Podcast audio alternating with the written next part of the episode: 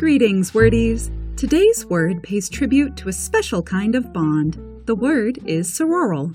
That's spelled S O R O R A L. Sororal is an adjective meaning of, relating to, or characteristic of a sister or sisters. Sisterly. Here is sororal used in an article from the New Republic published on January 1st, 2020.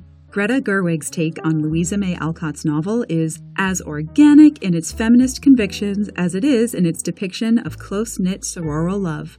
Sororal comes from the Latin word for sister, soror. This is also the source of the much more widely used word sorority, a society or club of women or girls, especially in a college. In this word family, we also find the sunny portmanteau soroptimist, blending Latin soror, sister, with English optimist. This term is defined as a member of an international association of professional or executive businesswomen devoted primarily to welfare work.